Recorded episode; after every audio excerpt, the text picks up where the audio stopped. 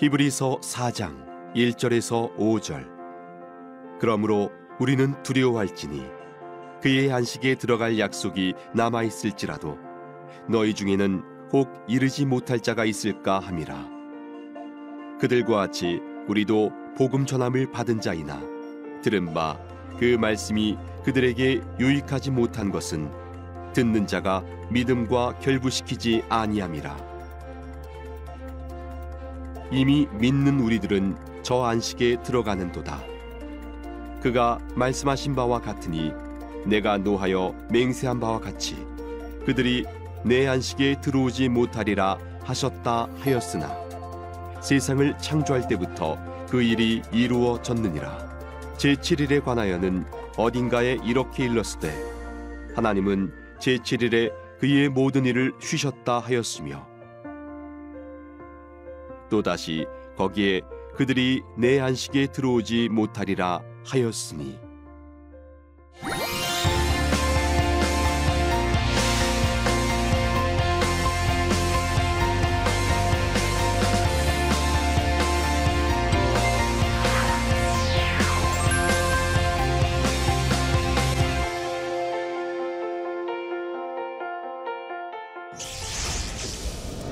안녕하십니까. 저는 에스라 성경대학원 대학교에서 신약을 가르치는 양용희 교수입니다. 오늘은 히브리서 세 번째 강의를 아, 시작하겠습니다. 세 번째 강의는 히브리서 3장 1절부터 4장 13절까지 본문을 중심으로 신실하신 대제사장과 참된 안식 이 제목으로 강의를 진행하겠습니다. 어, 오늘 우리가 중점적으로 살필 어, 포인트는 첫 번째 신실하신 대제사장 그리스도라는 어, 포인트를 좀 주목할 것이고요. 두 번째는 이스라엘이 들어가는데 실패한 안식. 왜 그들이 안식에 들어가는데 실패했는가? 그들이 들어가는데 실패한 안식은 어떤 안식인가? 세 번째는 그리스도인이 들어갔고 또 들어가야 할 안식. 그 안식은 어떤 안식이고 그러기 위해서 그리스도인은 어떻게 해야 하는가 이 주제를 우리들이 집중적으로 살피고자 합니다. 어, 본문을 들어가기에 앞서서 히브리서 전체 구조 속에서 오늘 우리가 다루는 본문이 어디에 있는가부터 살피도록 하겠습니다.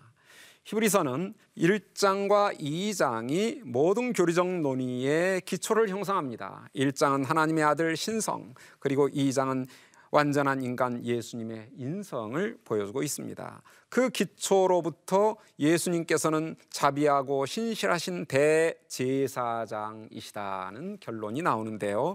이제 이 결론을 3장 어, 1절부터 4장 16절에서는 확장 설명하는데요. 먼저 3장 1절부터 6절에서는 신실하신 대제사장 그리고 4장 14절부터 16절에서는 자비하신 대제사장을 소개합니다. 그리고 그 사이에 경고 단락이 들어 있는데요. 이 경고 단락 여기까지 3장 1절부터 4장 13절까지를 오늘 우리가 살피게 됩니다. 자, 그러면 대제사장 주제를 다루는 2부 전체 논점을 우리가 여기서 한번 간단히 정리하면요. 첫 번째는 3장 1절부터 4장 16절까지 신실하고 자비로운 대제사장 주제를 다루고요. 어, 두 번째는 히브리서 5장 1절부터 10절까지 대제사장의 자격에 대해서 어, 토의합니다. 그리고 히브리서 7장에서는 멜기세덱 계열을 따른 대제사장 주제가 다루어집니다. 그런데 이 두 번째와 세 번째 사이에는 5장 11절부터 6장 20절까지 길다란 권면 단원이 들어가 있다는 점 우리가 살피게 되고요. 이것은 두 주 후에 우리가 보다 더 자세하게 살피게 될 내용입니다.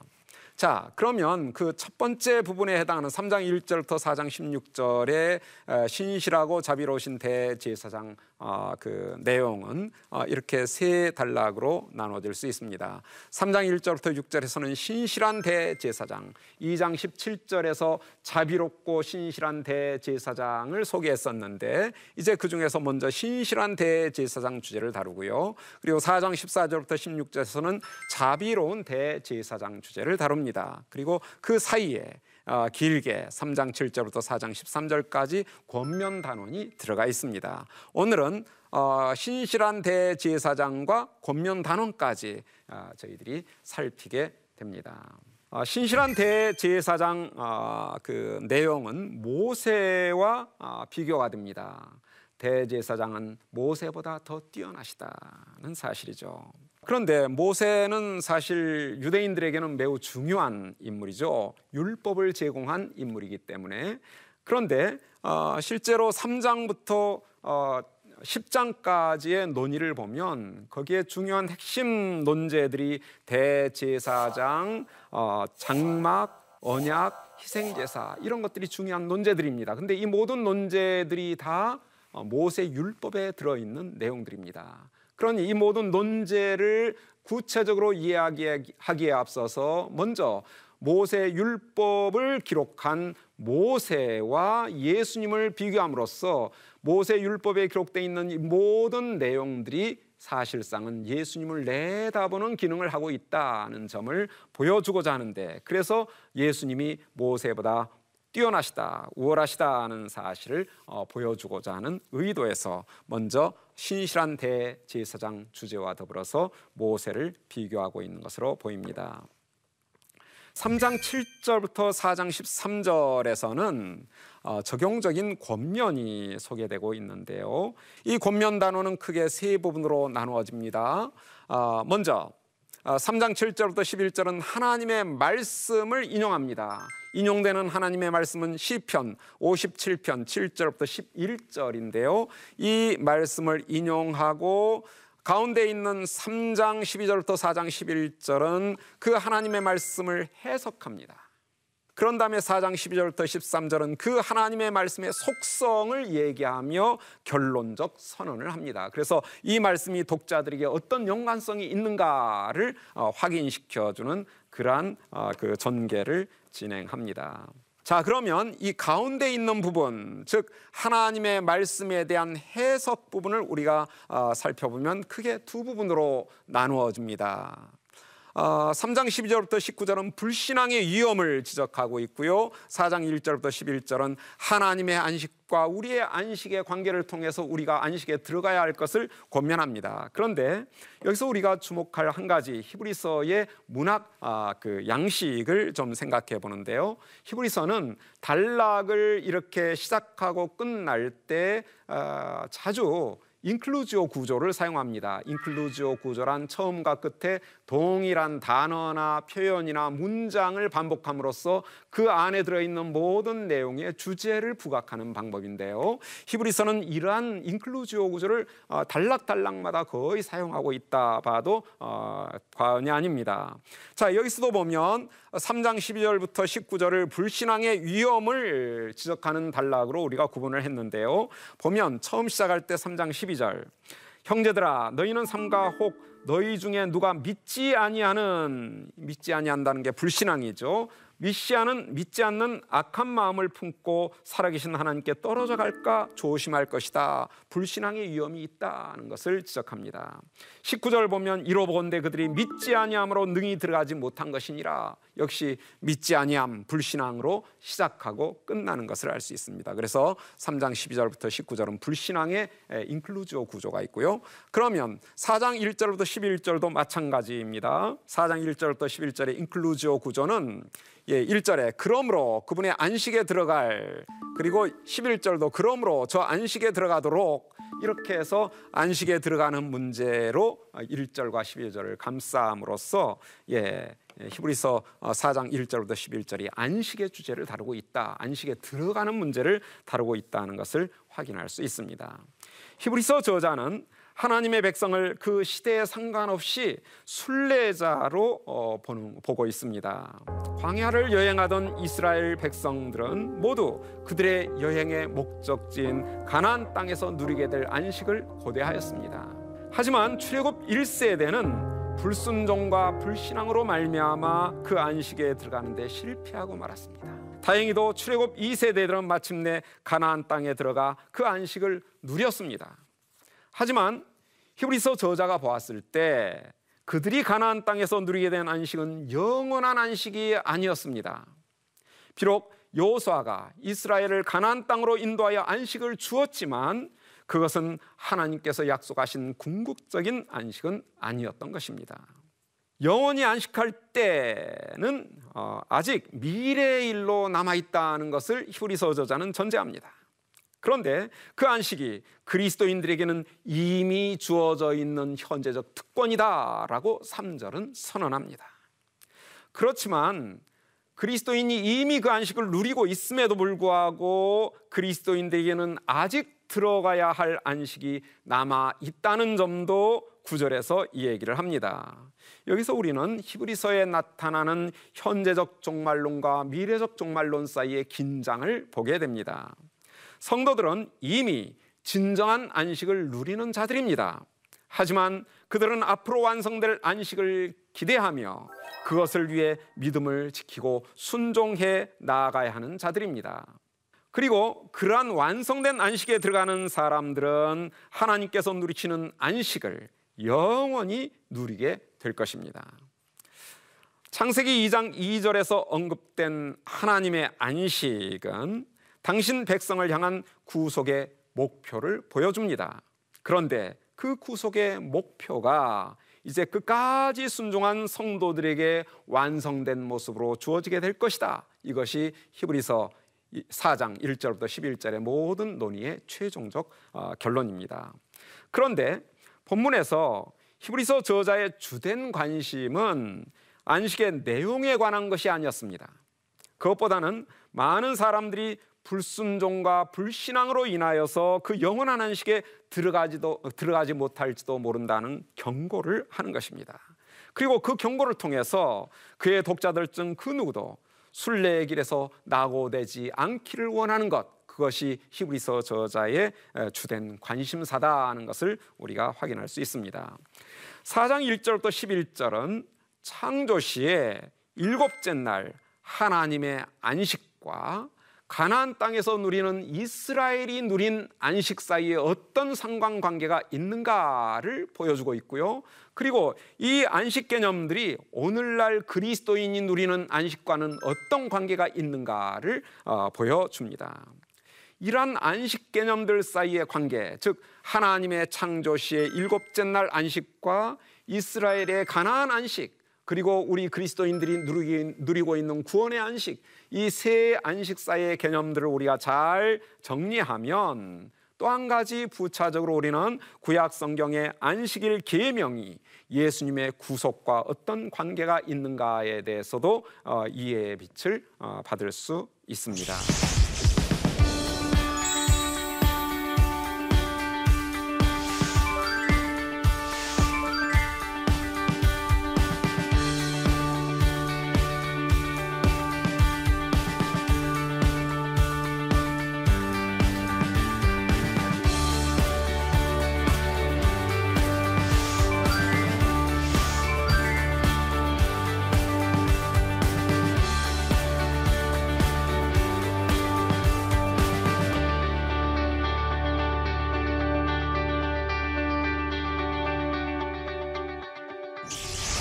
안식에 들어가는 자와 들어가지 못하는 자의 내용이 소개가 됩니다.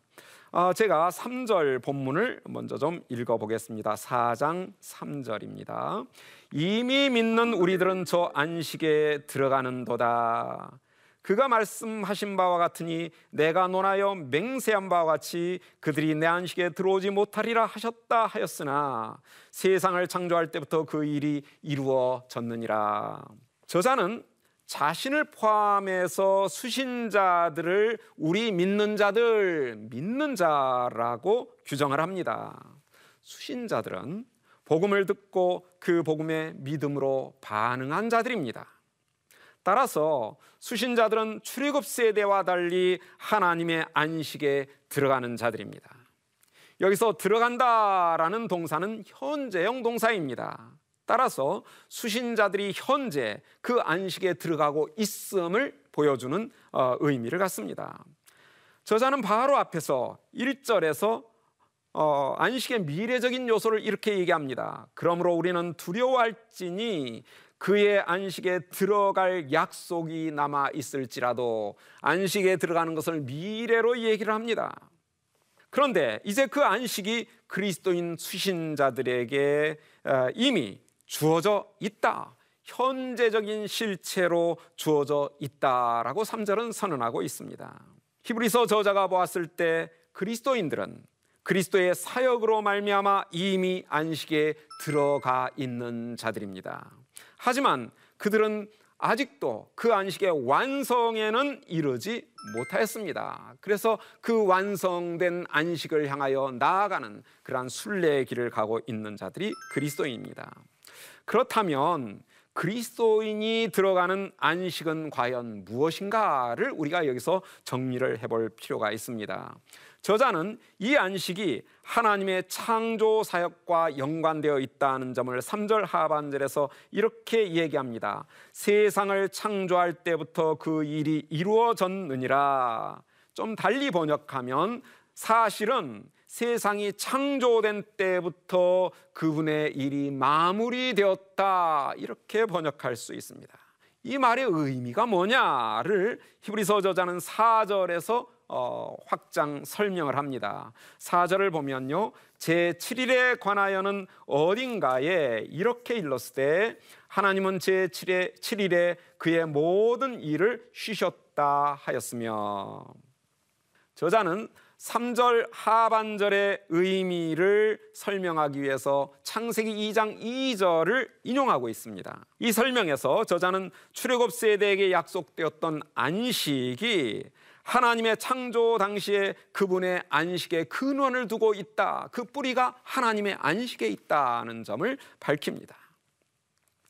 여기서 저자는 3절 중반절에서 인용된 시편 95편 11절에 나의 안식, 내 안식이라고 했는데요. 이 나의 안식을 창세기 2장 2절에 하나님께서 쉬셨다 또는 완결하셨다라는 사실과 일치를 시킵니다. 일곱째 날에 하나님의 안식은 안식일과 구분되어야 합니다. 안식일의 안식과 구분, 구분되어야 합니다. 일곱째 날과 안식일은 같은 날이 아닙니다. 일곱째 날 하나님의 안식의 의미와 범위는 후일에 이스라엘에게 제도로 주어진 안식일에 한정되지 않기 때문에 그러합니다. 또한 일곱째 날과 함께 사용되는 동사 샤바트라는 이 히브리어 동사는 무활동을 의미하는 쉬다라는 의미보다는 끝내다, 멈추다, 완결하다 이런 의미가 더 강합니다. 세계가 더는 창조되어가는 과정에 있는 것이 아니라 하나님에 의해서 완결되었다, 완성되었다는 사실을 우리에게 보여줍니다. 그렇다면 일곱째 날 하나님의 안식은 창조 사역의 목표인 전 창조의 완결을 함의한다라고 볼 수 있겠죠. 한편 일곱째 날은 다른 여섯째 날과 좀 다른 특이함이 있습니다. 왜냐하면 어, 처음에 창세기 1장에서 소개되는 제 6일의 아, 그 여섯 날의 그 창조는 어, 끝날 때마다 이런 억구가 반복이 됩니다.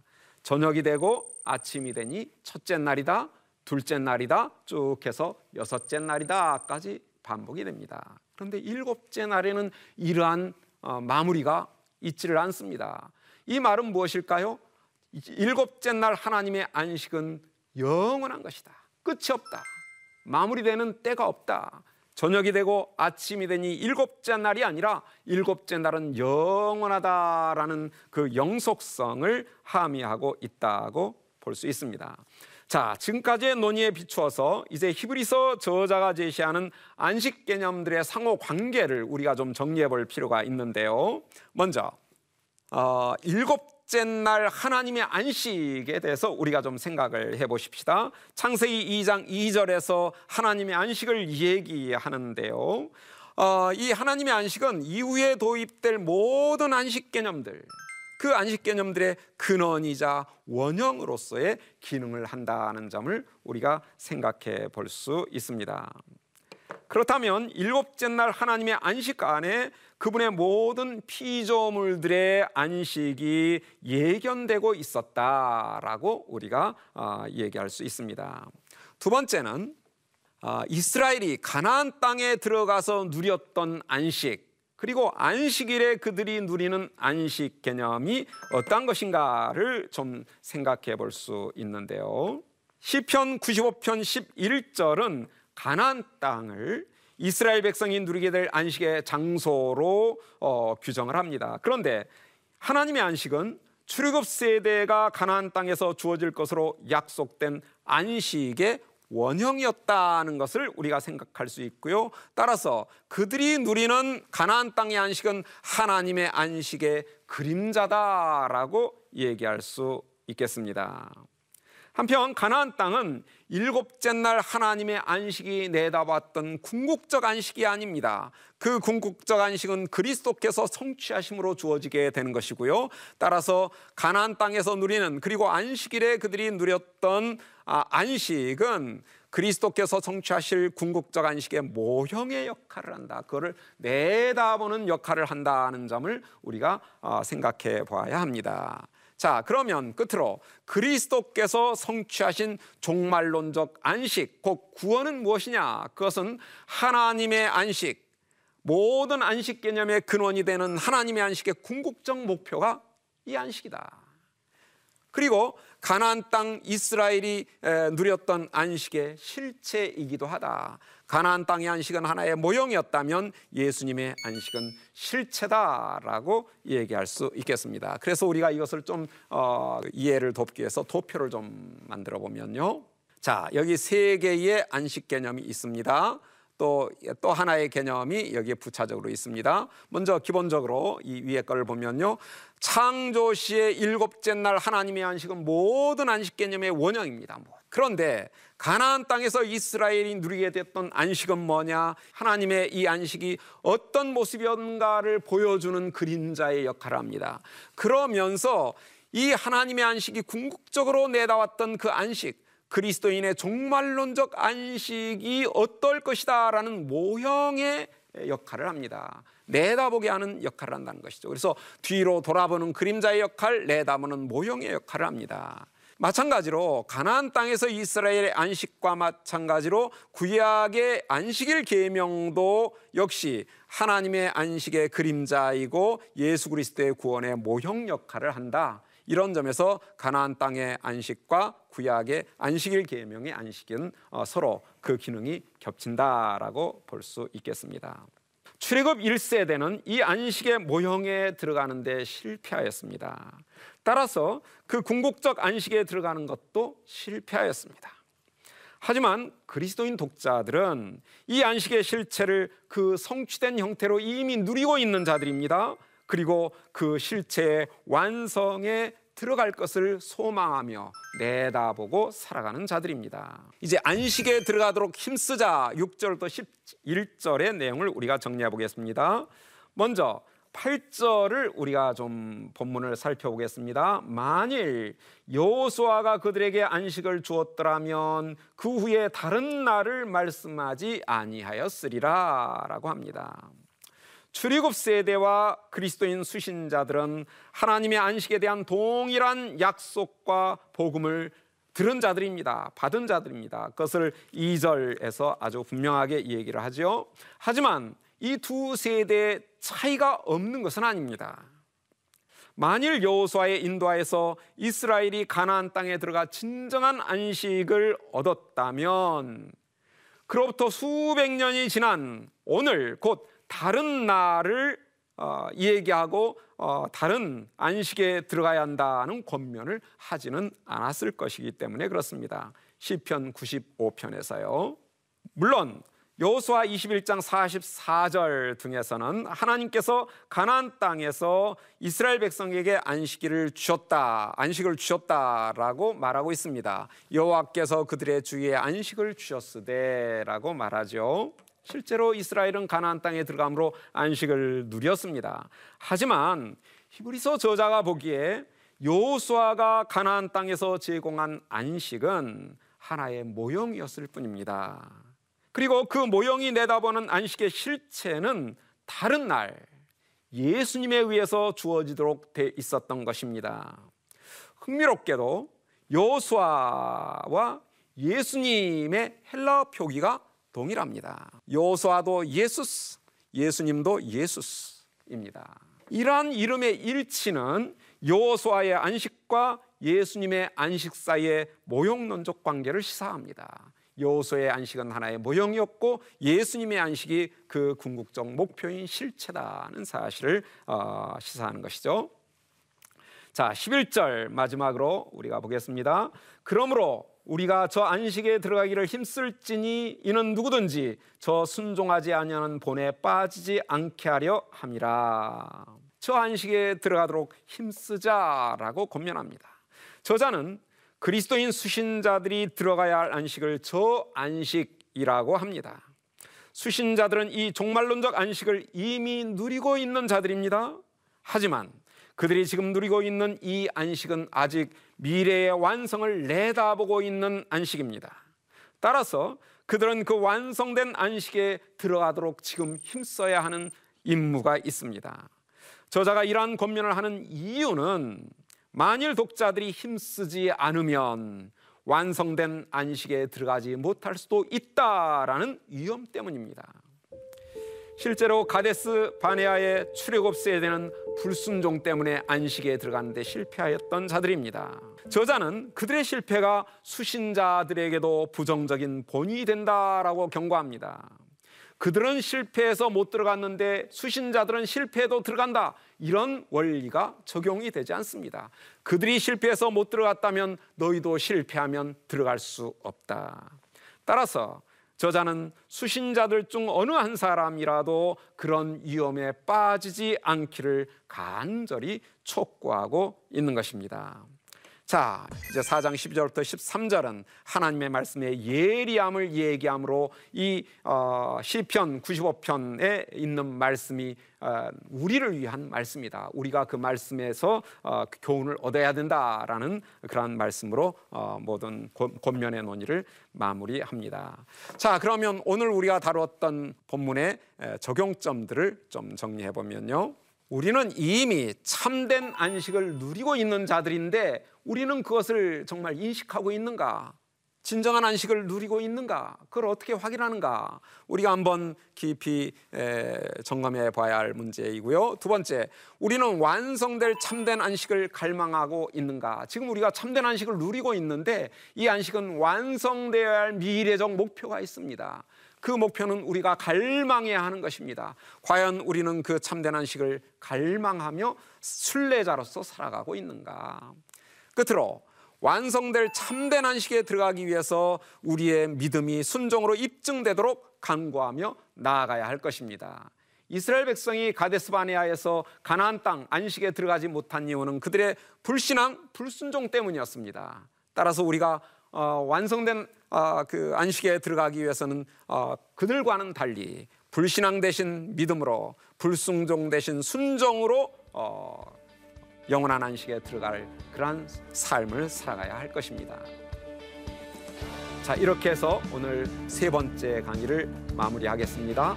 이제 네 번째 강의는 자비로우신 대제사장 주제에 대해서 다음 주에 살피도록 하겠습니다. 아, 강의 들으시느라고 수고 많으셨습니다. 감사합니다.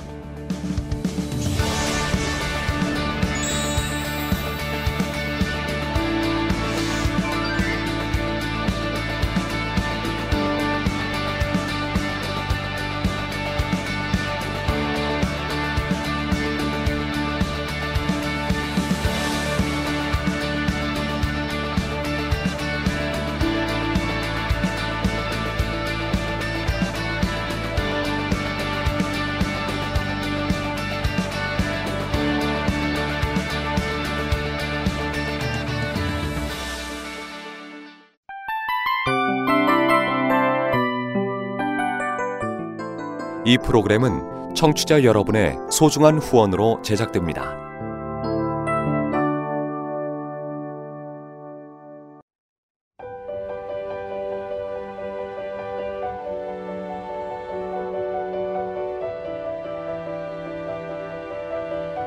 세상에는 수많은 교회들이 있지만 더 깊이 있는 말씀 강해를 찾기 위해 크기로만 교회를 선정하지 않습니다. 보다 좋은 영적 콘텐츠를 더 많이 나누기 위해 방송비를 받지 않습니다. 1년 365일 복음만 전하고 싶어서 우리는 광고를 하지 않습니다. 온누리의 복음을 땅끝까지 CGN TV와 함께 땅끝 선교사가 되주세요.